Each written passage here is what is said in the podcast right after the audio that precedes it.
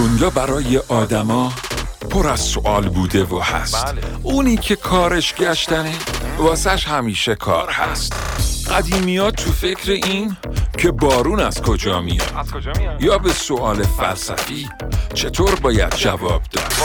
هراکلیتوس فکر می‌کنه که میشه توی یه رودخونه دوبار پا گذاشت یا فقط یه بار؟ کی می‌دونه؟ یا آدم تو آینه که روبروش ایستاده؟ مطیع رفتار اونه؟ یا اختیار با هرکوله؟ یکی تو فکر به اجازه بس و. اگه به نور برسه خب. مکانش میشه پشت و رو. خیام فکر اینه که تو آسمون چی میگذره؟ ولی به چشم اشتراس جامعمون مهمتره. شایدم. مندلیوف عناصر رو توی یه جدول میچینه بو پدیده ها رو با نگاه نسبی می‌بینه. بو علی آدما رو از روی مزاج می‌شناسه. فیلیمینگ از جلبک سبز جلبک؟ آنتی بیوتیک می‌سازه. مادام کوری وقف میشه. تا رادیوم کشف بشه. زاده میاد تا مغز ماشینا دقیق تر بشه.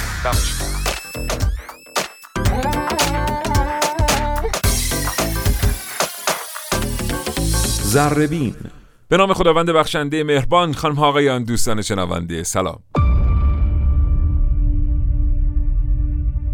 من سیاوش عقدایی هستم و شما شنونده زربین هستید چشماتون رو ببندید و تصور کنید که روی یک تپه خیلی بزرگ ایستادید و دارید به سپاهی که در مقابل شما و در پایین تپه سفرایی کرده نگاه می‌کنید. در جلوی سپاه یک دسته نیزهدار پیاده در سمت چپ و راست دو دسته سوار و پشت سر اونها کمانداران منتظر فرمان فرمانده هستند. پشت سر سپاهیان چهار سوار با لباس و کلاهخودهای طلایی سوار بر اسبهای شاهوار به روبرو نگاه سرتون رو میچرخونید و نگاهی به اون طرف دشت دقیقا مقابل سپاه میندازید دریایی از سربازها رو می‌بینید که ایستادن و نظم خاصی ندارن. مثل بربرها سر و صدا می‌کنن و همش منتظرن که فرمان حمله بگیرن و به طرف سپاه آراسته و منظم روبرو یورش ببرن. دوباره برمیگردید به سمت سپاه منظم. حرکت سواری از پشت سپاه به سمت جلوی سپاه توجه شما رو به خودش جلب می‌کنه. همینطور که سوار حرکت می‌کنه سربازان راه رو برای او باز می‌کنن تا او بیاد و بیاد و بیاد و به جلوی لشکر برسه. وقتی آخرین صف کنار میره و سوار به مقابل سپاه منظم می‌رسه ناگهان لشکر مقابل از تک و تا میسته انگار همشون ترسیدن. اینجاست که تمام سربازان در سپاه منظم شروع می‌کنن به فریاد زدن. یک پارچه و یک دست. همگی فریاد می‌زنند.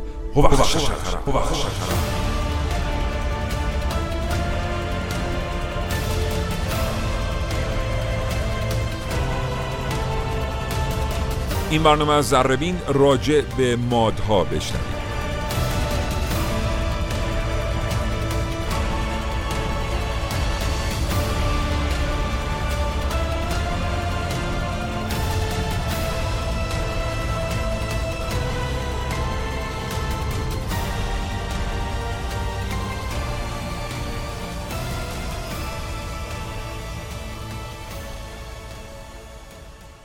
اگر زندگی روزمره فرصت مطالعه کردن رو از شما گرفته با ما همراه باشید و این برنامه رو دنبال کنید. هرچند که هر روز شنیدن زربین جای حتی خواندن یک جلد کتاب رو برای شما نمی‌گیره.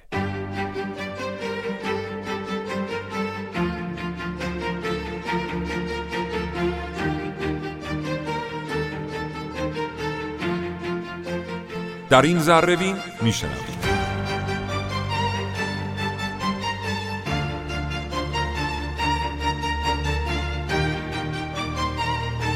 اهمیت تاریخ زیر ذرهبین من محمد تقیزاده.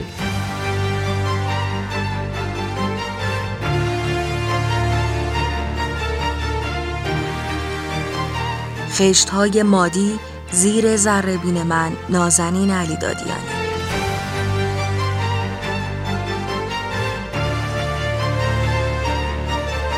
پوشش مادها زیر ذربین من حسین رضوی.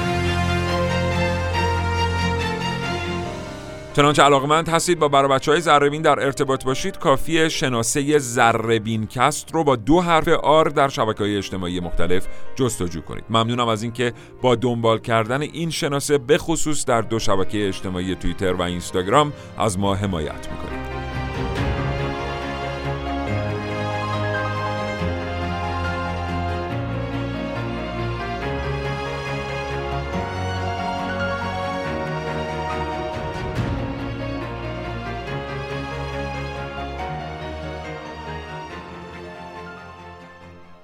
خب متشکرم از اینکه برنامه رو میشنوید و شنیدنش رو به دیگران هم توصیه می‌کنید. همینطور ازتون خیلی ممنونم که از برنامه های دیگه ما هم حمایت می‌کنید. متشکرم از اینکه live های ما رو در اینستاگرام می‌بینید. به خصوص اون سلسله live هایی که ما شروع کردیم راجع به شاهنامه صحبت می‌کنیم و قهرمان های شاهنامه و قصه های جذاب شاهنامه. می‌خوایم این برنامه با شما راجع به مادها صحبت بکنیم. همونطور که می‌دونید مادها از نخستین اقوام ایرانی زبان بودن که در دوره زوال عصر برونز به ایران مهاجرت کردند. مادها اولین سلسله تاریخی ایران محسوب میشن. یعنی چی؟ یعنی نخستین سلسله هستن که تونستن یه حکومت متمرکز تو ایران به وجود بیارن که 150 سال هم بر نواحی غربی و مرکزی فلات ایران حاکم بود. از حدود سال 678 تا حدود سال 549 پیش از میلاد این سلسله بر نواحی غربی و مرکزی فلات ایران حکومت می‌کرد. البته این تاریخ ها می‌دونید که دقیق نیستن چون بخشی از تاریخ مادها کلا با افسانه آمیخته شده و خودش شده بخشی از تاریخ اسطوره‌ای ایران زمین. سلسله ما چهار تا پادشاه داشته که به باور هرودوت مورخ یونانی به ترتیب عبارت بودند از دیاکو، فراورتیش، هوخشترا و ایشتوویگو.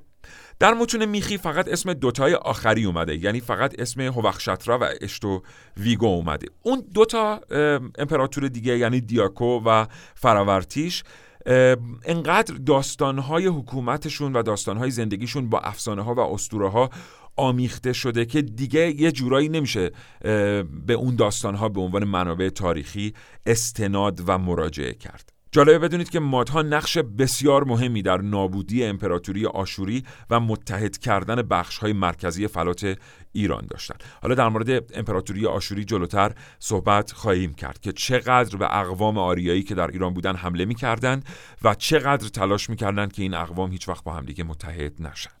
ماتها از قبایل مختلفی تشکیل شده بودن مثلا یه قبیله داشتن به اسم آریزانتو که به معنای دودمان آریایی. البته فقط مادها نبودن که به این نام شناخته می شدن و پارس ها رو هم به اسم آریایی می شناختن اون موقع. اتحاد مادها از شش طایفه اصلی تشکیل می شده که عبارت بودن از بوسیان، ستروخاتیان، بودیان، آریزانتیان، مقها و پارتاکانیان. این شیشتا قبیله قبایل اصلی ماد بودن. جالب بدونید که توی این شش قبیله اصلی ازدواج با اقوام دیگر به یه ترتیبی ممنوع بوده. همین الان هم ما می‌دونیم که خیلی از اقوام تو دنیا همین قانون دارن. مثلا در قوم ترکمن که در ایران زندگی می‌کنن خیلی از خانواده ها اعتقاد دارن که حتما باید پسر یا دخترشون با یکی از در واقع ترکمن ها ازدواج بکنه و ازدواج درون قومیتی دارن فقط.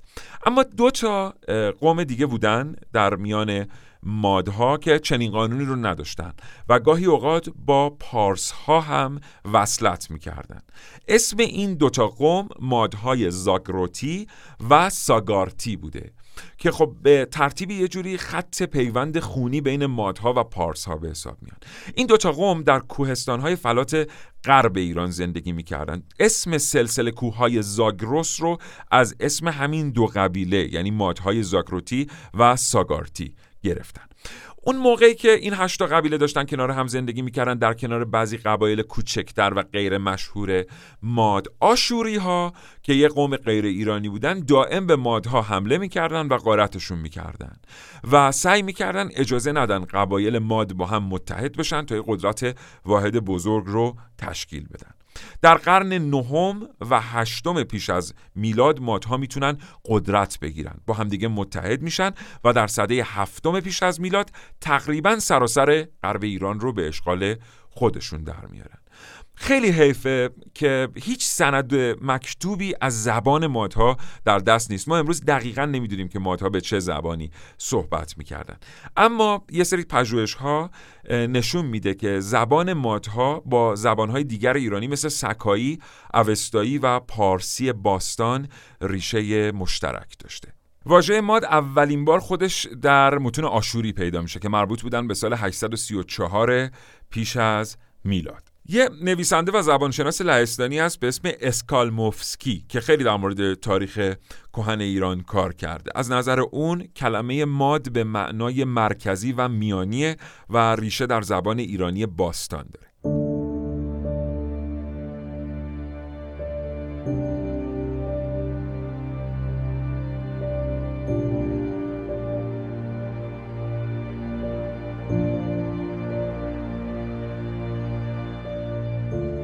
از گذشته های دور تا همین امروز انسان به افسانه و قصه علاقه بسیاری نشون داده. تاریخ دقیق پیدایش اولین قصه ها و افسانه ها هم اصلا مشخص نیست. شاید کمی قبلتر از دوران قارنشینی. ولی چیزی که مسلمه اینه که انسان به قصه و افسانه نیاز داره. چه دور آتیش تو دل یک قار بشینه و به قصه ها و افسانه های پیر قبیله گوش بده و در نهایت برداشتش از اون قصه ها رو بر دیوار قار حک کنه و چه در سالن تئاتر یا سینما بشینه و روایت قصه رو به بازیگر بسپره و اون رو نفس به نفس بازیگر یا بر پرده نقره‌ای با تخیل خودش عجین کنه. در طول زمان قطعا شکل روایت قصه و افسانه عوض میشه ولی نفس اون نه.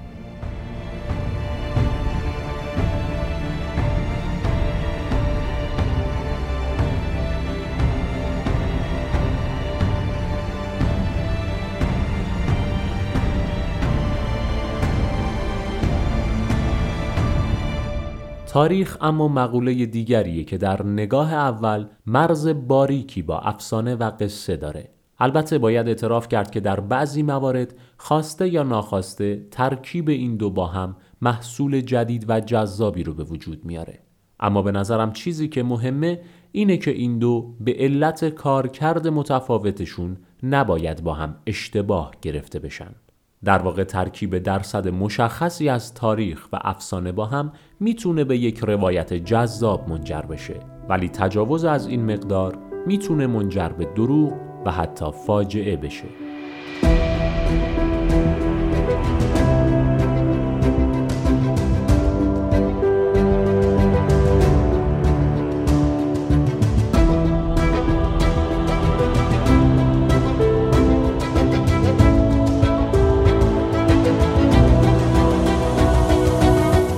کم و بیش با تاریخ آشنایی داریم قطعا به یاد دارید روزهایی رو که برای امتحانات تاریخ مدرسه به ناچار باید تاریخ صعود و سقوط سلسله های مختلف و یا ترتیب و اسم پادشاهان رو حفظ می کردیم. اطلاعاتی که به زعم من کم اهمیت ترین اطلاعات تاریخ هستند. انقدر کم اهمیت که علاوه بر این که تا حد زیادی ما رو از کارکرد اصلی تاریخ محروم می کردند ساعتی بعد همه اون اعداد و القاب و اسامی از ذهنمون پاک می شدن. به تعریف ابوالحسن بیهقی از تاریخ هیچ واقعه ای از خیر و شر نیست که سانح گردد و نه در عهد گذشته مثل آن و یا نزدیک بدان واقعه بوده باشد پس همچنان که اطبا از بیماری های گذشتگان دستور کار برای خیش می سازند اهل خبر نیز از حوادث گذشته سرمشق می گیرند و از آنچه در عهد گذشته از آن احتراز کرده باشند احتراز می کنند علم تاریخ رسالت انسان رو واضح تر می‌کنه و باعث میشه تا انسان مسئولیت خودش رو بهتر بشناسه.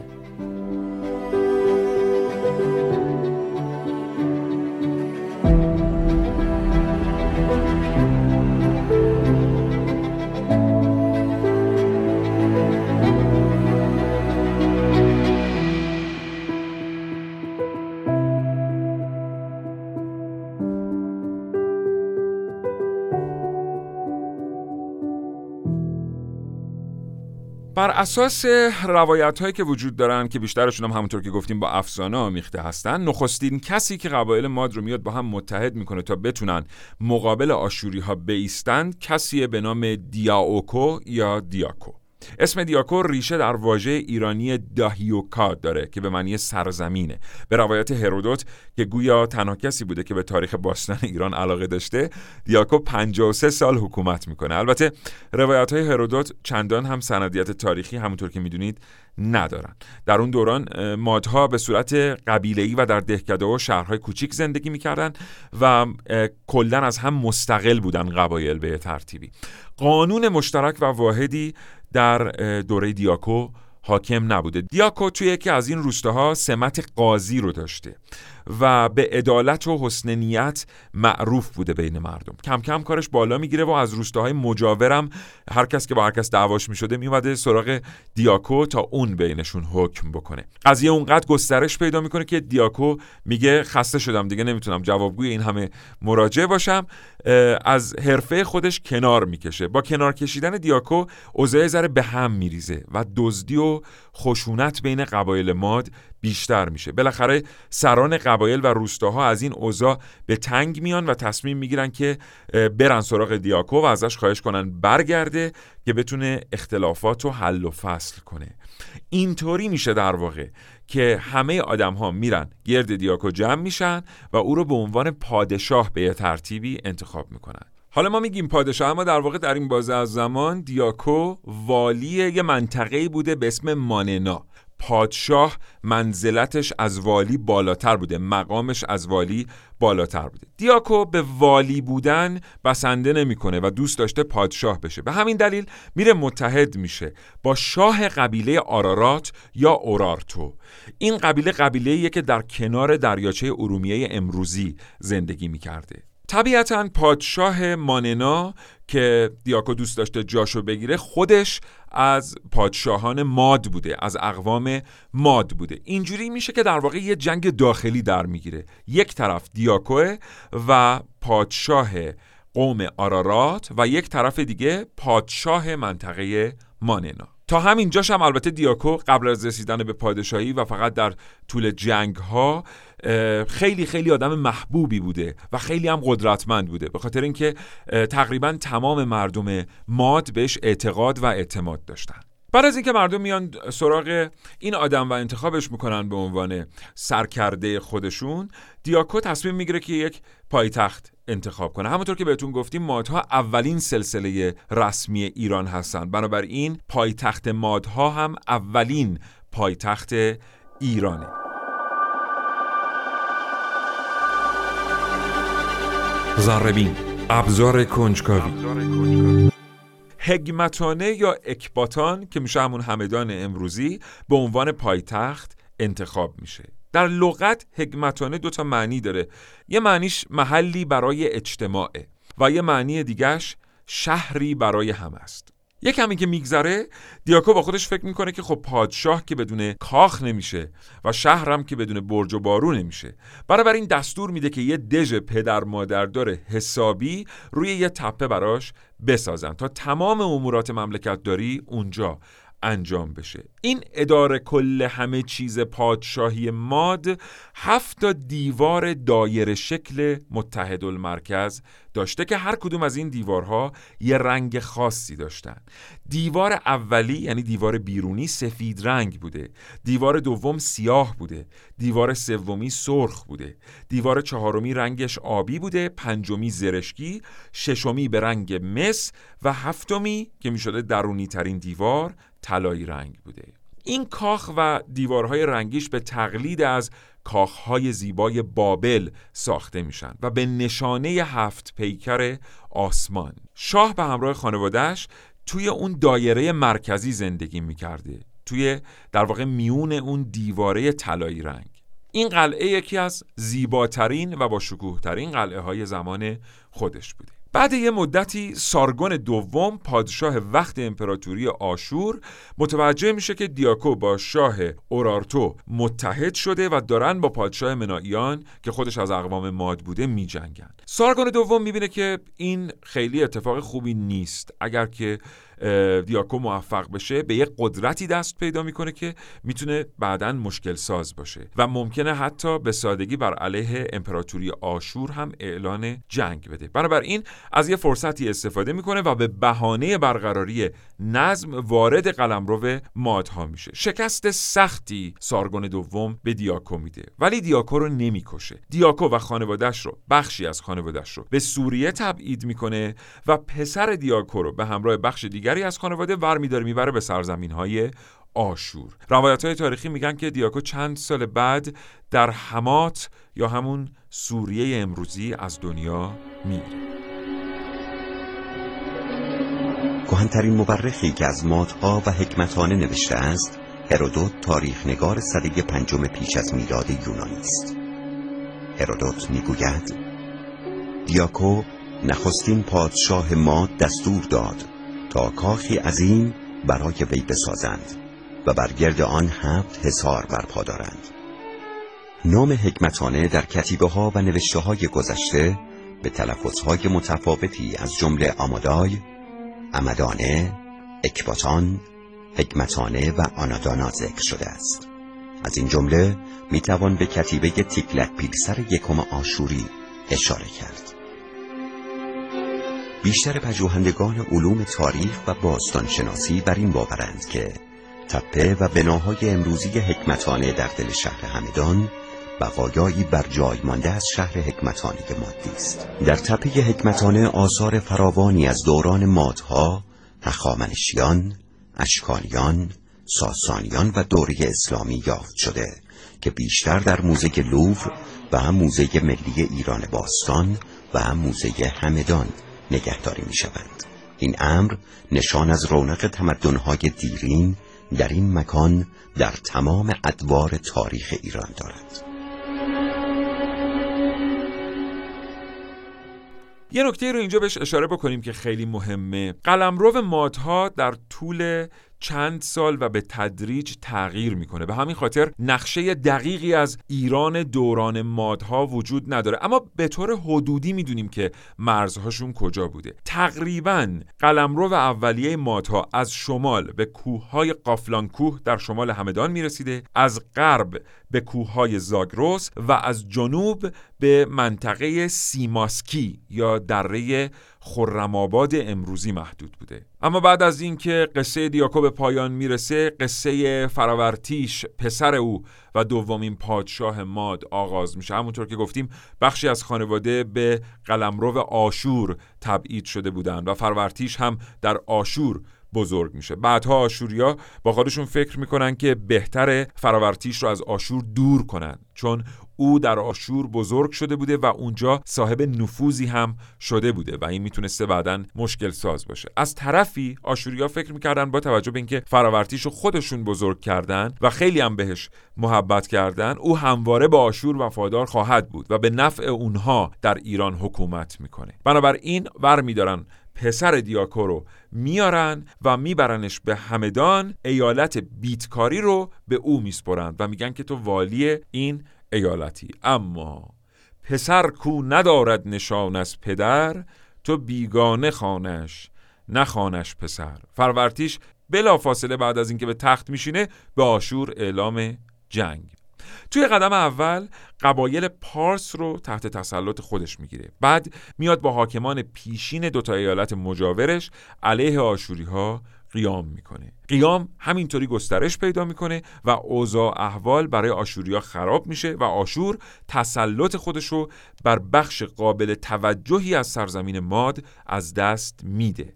پادشاه وقت آشور که حسابی درمونده شده بوده دست به دامن یک قوم عجیب و غریبی میشه به اسم قوم سکاها. دوستان خوب من این قوم سکاها توی تاریخ ایران خیلی قوم تاثیرگذاری بودن. ما بعدا حتما یه سری برنامه رو راجع به اشکانیان به شما تقدیم خواهیم کرد که از همین اقوام سکاها هستند. سکاها با امپراتوری ماد با قبایل ماد ارتباط خیلی خوبی داشتند. در واقع متحد مادها در جنگ علیه آشوریان بودند. اما آشوریا میان یه زدوبندی با سکاها می‌کنن و اینجوری میشه که این قوم یعنی سکاها پای خودشون رو از جنگ کنار می‌کشن از اونجایی که بسیار مردم جنگاوری بودن و جنگیدنشون خیلی تاثیرگذار بوده و تعیین کننده بودن به ترتیبی تو میدان نبرد اوضاع احوال برای مادها به هم می‌خوره. اینجوری میشه که آشوری ها می‌تونن جلوی جنبش و قیام بزرگ مادها رو بگیرن. یه چند جمله راجع به سکاها صحبت کنیم. اقوام سکا یا اسکیت جزو کهنترین اقوام کوچنشین ایرانی بودن که یه گروه از اونا تو شرق دریای خزر زندگی می‌کردن و یه گروه دیگهشون در غرب دریای خزر ساکن بودن. در طول تاریخ بارها به سلسله های پادشاهی حاکم بر ایران حمله کردند. بعضی وقتا هم کمک رسان سلسله های پادشاهی ایران بودن. قلمرو اصلی سکاها اما از هرات تا زرنجه یه جایی که بهش سکستان گفته می شده که میشه همون سیستان امروزی. اسم سقز دومین شهر استان کردستان از نظر جمعیت در اصل سگزه و از اسامی قبایل سکا گرفته شده. خب حالا بعدا هم که اصلا سکا یه سلسله در ایران تشکیل میدن و به جنگ کشورهای خیلی بزرگ میرن و داستانهای خاص خودشونو دارن. این ماجرا که سکاها از جنگ کنار می‌کشن و به مادها کمک نمی‌کنن باعث میشه که دیگه در بقیه تاریخ این سرزمین همیشه بین سکاها و مادها و حتی بعد از اونا بین سکاها و هخامنشی ها درگیری وجود داشته. یعنی این دوتا سلسله همواره سکاها رو یه جورایی خائن و وطن فروش می‌دیدن. به هر حال فراورتیش سه تا ایالت بیتکاری، مادای و ساپارتا را با هم متحد می‌کنه و پادشاهی مستقل ماد اینجا برپا میشه. فراورتیش مثل پدرش به عدالت، آزادی خواهی و هر چیز خوب دیگه که فکرشو بکنین مشهور بوده و به واسطه همین شهرت و نام نیک می‌تونه در سه ایالتی که اشغال کرده بوده یه پادشاهی مستقل و متکی بر مردم بسازه. بعد از اینکه آشوری ها عقب نشینی می‌کنن پادشاه ماد شروع به اشغال سرزمین های آسیایی میانه می‌کنه و نیم نگاهی هم به آشور داره. به هر حال فراورتیش همیشه می‌خواد از آشور انتقام بگیره با اینکه بخش قابل توجهی از زندگیش رو در این سرزمین گذرونده اما همواره فکر می‌کنه که اونها به مادها ظلم کردن و یه جایی باید حساب پس بدن. تا اینکه بالاخره در سال 653 پیش از میلاد یه درگیری داخلی خیلی بزرگ در امپراتوری آشور پیش میاد. کسی به اسم شاماشوموکین علیه برادرش آشوربانیپال پادشاه وقت آشور شورش می‌کنه و به همراه اقوام دیگه مثل بابلی ها، کلدانی ها، ایلامی ها و آرامی ها با ارتش آشور درگیر میشه. از اون طرف فراورتیش میگه خب این دیگه بهترین فرصته و باید برم و دمار از روزگار آشوری ها در بیارم. این میشه که با همراهی قبایل پارس و قبایل کوچنشین و سوارکاران اون دوران ایران که به نام کیمری ها مشهور بودن به پایتخت آشور یعنی نینوا حمله می‌کنه. اما واقعیت اینه که زورش به ارتش آشور نمی‌رسه و کشته میشه. بخش بزرگی از ارتشش هم در همین نبرد کشته میشن متاسفانه و اینجوری دومین پادشاه مادها هم سقوط می‌کنه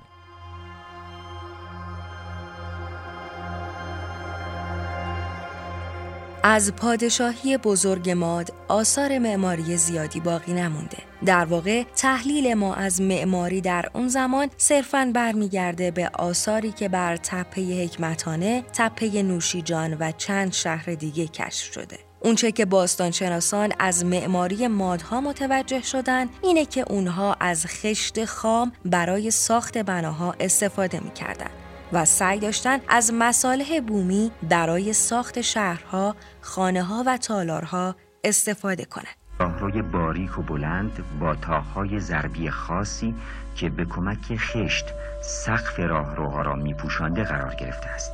در کنار این راهروها یک پایه بلند خشتی که احتمالاً پاگرد پلکانی بوده دیده می شود که قسمت‌های پایین بنا را به طبقه بالاتر متصل می کرده است. میشه گفت معماری مادی الگویی برای معماری سلسله های بعد بوده و شاید بتونیم اولین مقرنس ها رو به این قوم نسبت بدیم. بخش دیگه ای از معماری مادها صخره که برخی خانه ها و آرامگاه ها به این سبک ساخته می شدن. از هنر ماد بسیار کم می‌دانیم و از معماری آنان کمتر از شکل معماری این دوران تنها نمونه هایی از آرامگاه هایی که در سینه کوه ها تراشیده شده در دست است آتشکده ها، دخمه ها، دژ ها و بناهایی از این دست در زمان مادها به کمک سنگ و چوب ساخته می شدن و حالا یافته های کمی از اونها به دست ما رسیده. اما همین مقدار از آثار به جامونده نشون میده مادها برای شهرسازی تفکری پیشرو داشتن.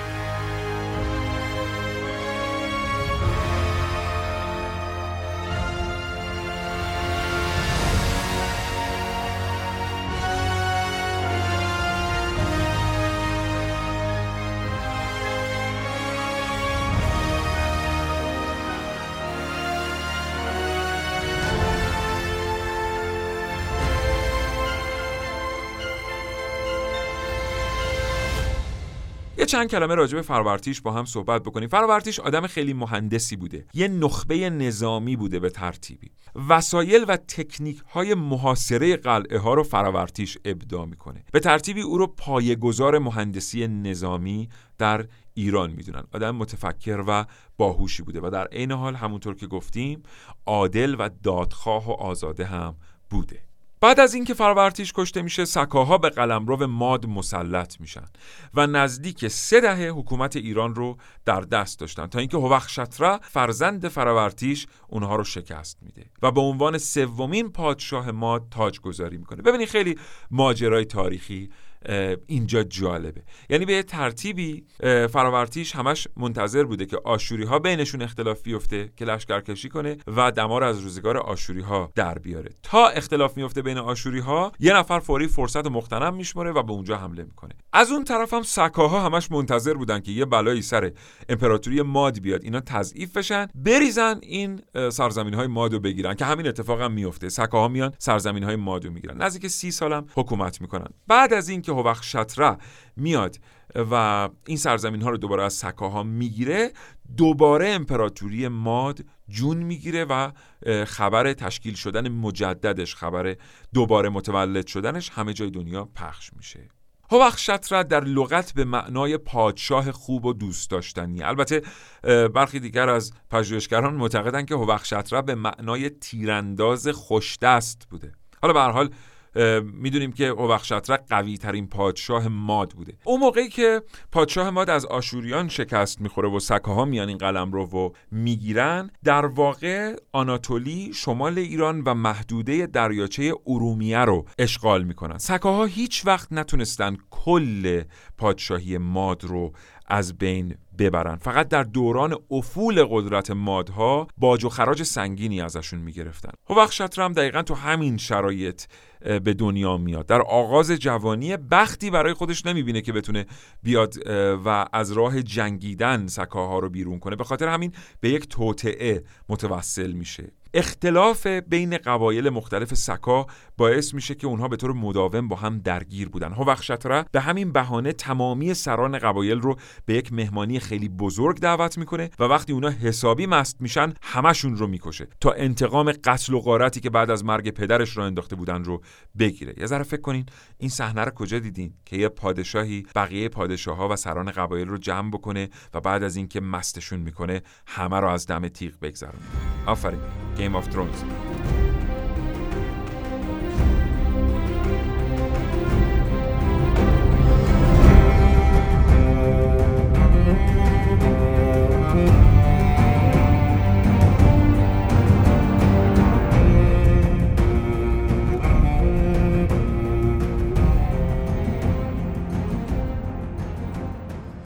بعد از اینکه سران قبیله ها از بین میرن هوخشتره با یک ارتش بزرگ به قبایل آشفته سکا حمله می‌کنه و همه اونها رو تحت تسلط خودش در میاره. در آغاز سلطنت این پادشاه اوضاع خوبی نداشته. اقوام بربر کوچنشین مدام به قلمرو مادها حمله می‌کردند. به همین خاطر بخشتره که یک نابغه نظامی بوده اولین ارتش منظم ایران و به روایتی دنیا رو ایجاد می‌کنه. تا قبل از این پادشاه نیروهای مختلف در هم و بر هم به جنگ می‌رفتن یعنی هر قبیله با هر اسلحه‌ای که داشت را میافتاد می‌رفت. اما بخشتره رسته های مختلف کماندار نیزدار سوار و پیاده رو از هم جدا می‌کنه و از اونها در استراتژی های مختلف استفاده می‌کنه. یگانهای راهبردی و تاکتیکی رو به وجود میاره. یعنی برای اولین بار یگانهای ارتش بدون توجه به قبیلهشون زیر یک پرچم واحد یعنی پرچم ایران به جنگ میرن. با این ارتش منسجم هوخشتره اول سراغ قبایل پارس میره و ایالتهای مرکز و شرق ایران رو پشت سر هم تصرف می‌کنه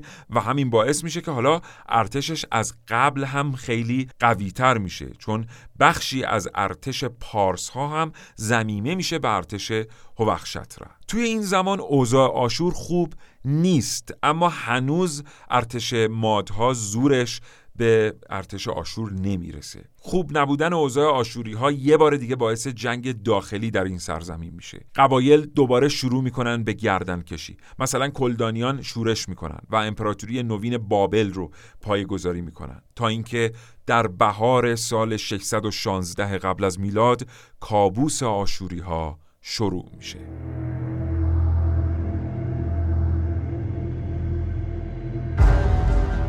سپاه بابل در نزدیکی فرات ارتش آشور و متحدشون امپراتوری مانناییان رو شکست میده. همین فرصت رو برای هوخشتره فراهم می‌کنه که کار ناتمام پدرش رو تموم کنه. هوخشتره از شکست مانناییان استفاده می‌کنه و با اشغال قلمرو اونها با آشور هم مرز میشه. بابلی ها مشغول جنگ با آشور بودن و هوخشتره به نفع اونها وارد جنگ میشه و حتی رهبری اونها رو به عهده می‌گیره. چون بابلی ها هم هوخشتره رو به عنوان یه نابغه نظامی قبولش داشتن. بالاخره در سال 614 پیش از میلاد ارتش مادها ایالت آرابخا همون کرکوک امروزی رو اشغال می‌کنه و بعد به شمال نینوا می‌رسه. یکی از درخشانترین عملیات های نظامی جهان باستان عبور ارتش ایران از رود دجله است. ارتش بابل که متحد ایرانه در ساحل دجله باقی میمونه تا هوخشتره به تنهایی نینوا رو محاصره کنه. در نهایت هم ارتش ایران به تنهایی تریپش یا تریپش شهری نزدیک نینوا رو اشغال می‌کنه. بابلی ها بعد از پایان جنگ می‌رسن و با مادها پیمان اتحاد میبندن. هوخشتره که یه بار دیگه لیاقت خودش رو به همگان ثابت کرده با دختر نبوپلسر که اون موقع پادشاه بابلیان بوده ازدواج می‌کنه. البته بعضی از منابع هم گفتن با نوه نبوپلسر.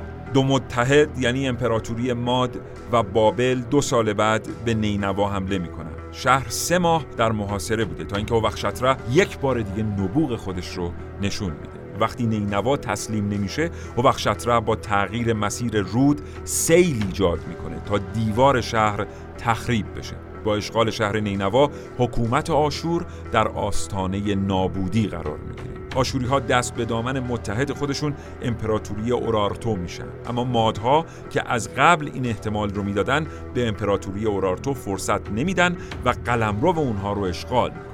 به این ترتیب امپراتوری کهن آشور سقوط می‌کنه و مادها به قدرتمندترین کشور منطقه بدل میشه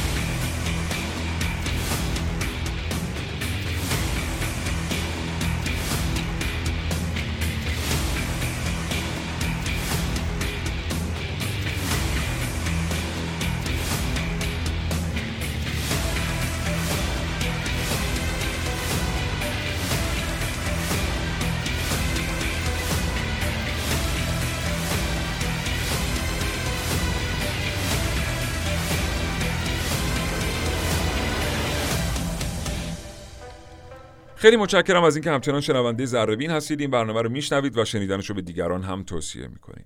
هوخشتره بعد از فتح کشورهای مختلف متوجه غرب میشه. در اون دوره حکومت لیدیه خیلی ثروتمند بوده و در مسیر ایران و شهرهای تجاری یونان قرار داشته. هوخشتره برای حمله به لیدیه دنبال بهانه میگشته و حکومت لیدیه این بهانه رو به دست هوخشتره میده. برخی قبایل شورشی سکا به لیدیه فرار کرده بودند و حکومت لیدیه خیال نداشته اونها رو پس بده. یعنی انگار یه جور اختلاف دیپلماتیک اتفاق افتاده. یه بار با هم مرور کنیم. یارتون هست دیگه سکاها وقتی که مادها ضعیف شدن بلافاصله حمله کردن. یه بخشی از قلمرو ماد رو اشغال کردن. اینه که همیشه از نظر مادها سکاها خائن به حساب میاد. یه بارم که توی جنگ با آشور پا پس کشیدن و دست مادها رو گذاشتن توی پوستگردو حالا که یه بخشی از این سکه ها فرار کردن و رفتن به لیدیه هوخشتره که حالا امپراتور بسیار بزرگیه از لیدیه می‌خواد تا این فراری ها رو برگردونه و به مادها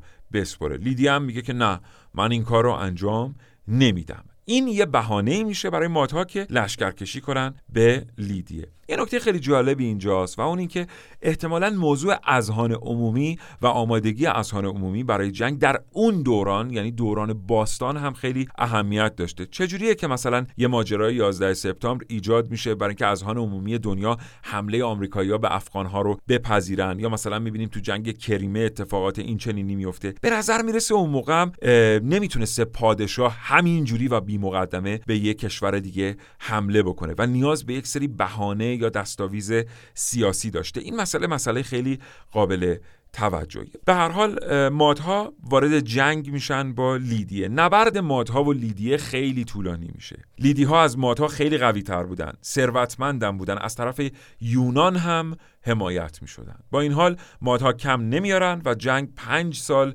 طول می‌کشه. یه اتفاق خیلی بامزه هم این جنگ طولانی رو متوقف می‌کنه. در جریان نبرد هالیس یه خورشید گرفتگی اتفاق میفته هر دو تا ارتش وحشت می‌کنن و به همین سادگی جنگ متوقف میشه. یعنی یه جورایی هر دو طرف به این نتیجه می‌رسن که آسمون و در مرکز آسمون خورشید از دست ماها عصبانیه که ما داریم با هم دیگه میجنگیم و به همین دلیل هم داره نور خودش رو از زمین دریغ می‌کنه. این مسئله به همین سادگی باعث میشه که جنگ متوقف میشه. بعد از واقعه خورشید گرفتگی بابلی ها پادرمیانی می‌کنن که لیدیه و ایران پیمان صلح امضا کنن. به این ترتیب حکومت مادها به اوج قدرت خودش می‌رسه و وسیع ترین قلمرو رو به دست میاره همون سال یا سال بعد هوخشتره متاسفانه میمیره و قلمرو گسترده ای رو برای پسرش ایشتوویگو به ارث می‌ذاره. آرامگاه هوخشتره در سلیمانیه کردستان عراق.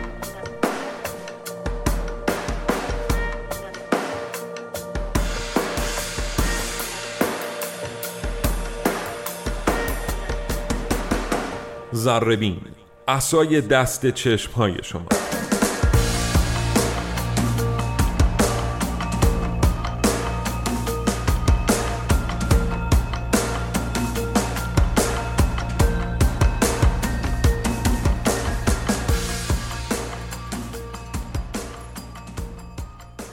خیلی متشکرم از همراهیتون با زربین. امیدوارم تا اینجا لذت برده باشین. چقدر خوبه که ما یه مقداری راجع به تاریخ خودمون بیشتر بدونیم و بیشتر با هم در این باره صحبت بکنیم. به بچه هامون هم در مورد تاریخ ایران کهن بگیم تا بدونن که میراثداران چه اقوامی هستند و در چگونه سرزمینی زندگی می‌کنن. رسیدیم به ایشتوویگو ایشتوویگو یا آستیاگ آخرین پادشاه ماد بود. اسمش به معنای نیزه اندازه. این کلمه آژیدهاک در واقع معادل ارمنی اسم ایشتوویگوه که بعدا هم ما می‌دونیم که در ادبیات اسطوره‌ای ما تبدیل به زحاک شده. به طور کل چهره خوبی در ادبیات اساطیری ایران این آقا نداره. برخی محققین معتقدند که آستیاگ اصلا همون زحاک ماردوش شاهنامه است. یه روایت دیگه هم داریم که میگه ایشتوویگو همون افراسیابه و کوروش همون کیخسروه. حالا به حال در مورد اینا بعدا باید مفصل صحبت بکنیم. می‌دونین که ایشتوویگو و کوروش سالها با هم دیگه درگیر جنگ بودن. بعد از اینکه ایشتوویگو به قدرت می‌رسه یه بار دیگه به سرزمین لیدیا حمله می‌کنه. ولی از اونجا که عقل و درایت پدر رو نداشته شکست می‌خوره از پس لیدیه بر نمیاد.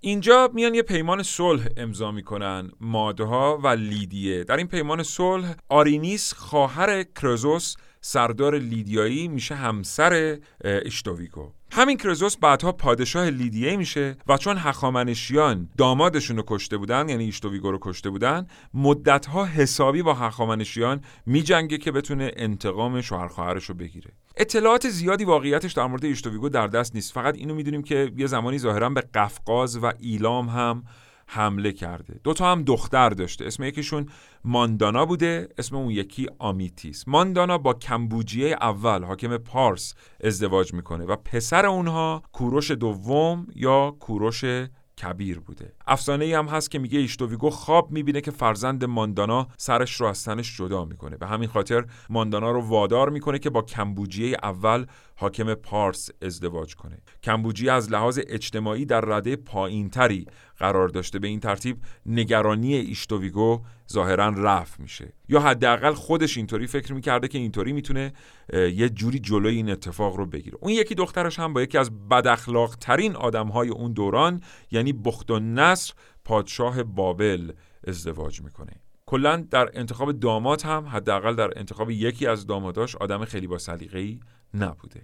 در سال 558 پس از میلاد یک اتفاق سرنوشت ساز در تاریخ سرزمین ما میفته. کمبوجیه اول میمیره و کوروش کبیر پادشاه قبایل پارس میشه. اولش کوروش فرمان بردار و مطیع پدر بزرگش بوده ولی بعدا نظرش راجع به ایشتوویگو تغییر می‌کنه. مادها تصمیم گرفته بودن برای حمله به بابل آماده بشن. یادتونه که مادها و بابلیان با همدیگه هم پیمان هستند در شکست آشوریان. ولی ببینید که چقدر ایشتوویگو بد عمل می‌کنه که حالا دیگه مادها هم دارن آماده میشن تا به بابل حمله بکنن. تو همین دوران کوروش شورش می‌کنه و ارتش ماد مجبور میشه به جای حمله کردن به بابلیان برگرده تا به جنگ کوروش و همپیمانانش بره. اما تو راه سپاهیان ایشتوویگو هم علیه ایشتوویگو شورش می‌کنن و پدر بزرگ رو کت بسته ور میدارن می‌برن تحویل نوش کوروش میدن. کوروش تمام ثروت مادها را از حکمتانه به انشان در قلمرو پارس منتقل می‌کنه. به این ترتیب پادشاهی ماد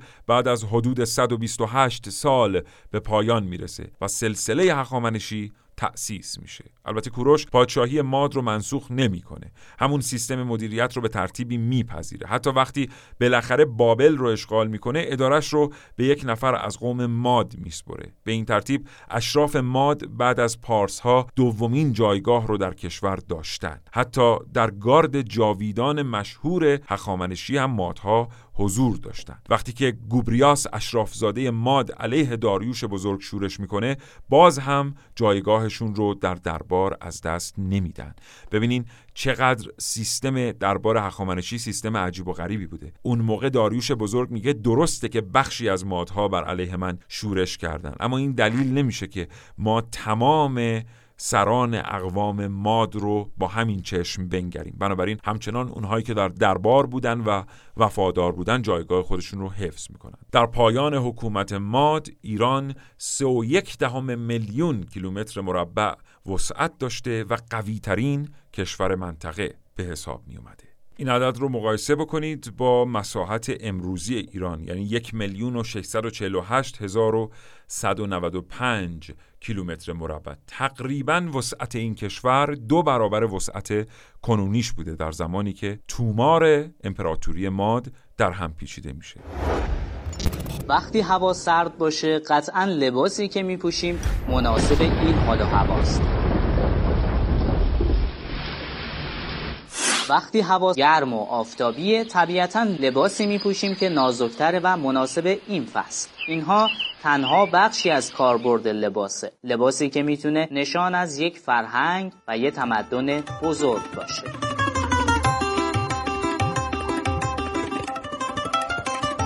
اکثر محققان بر این باورند که ایرانیان اولین ملتی هستند که در تاریخ نظامی جهان اولین رسته سوار نظام رو به وجود آوردند.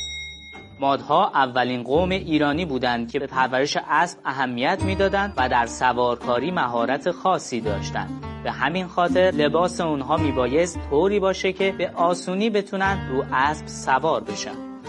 مردم مهاجر ماد به محض ورود به فلات ایران مدل پوشاک اونها هم تغییر کرد.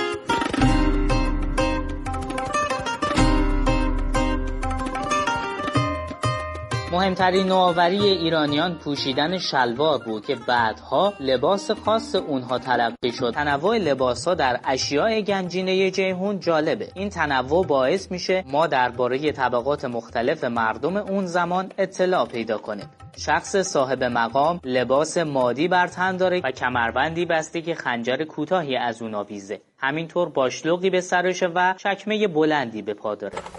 از جمله اشیاء به دست اومده از گنجینه سقز لوح طلایی ظریفیه که احتمالا روی کمربند چرمین دوخته بودن اشراف و بزرگان از پوست یوز پلنگ و مردم عادی از پوست گوسفند استفاده می‌کردن نوعی شلوار هم به شکل شلوارهای رکابدار امروزی مرسوم بود که تو نقوش تخت جمشید و پاسارگاد کمی گشادتر و بلندتر روی کفش رو می‌گرفت. این رکاب باعث می‌شد که شلوار موقع سواری و یا شکار بالا کشیده نشه. البته نوعی دیگه از شلوار با چینهای افقی هم مرسوم بوده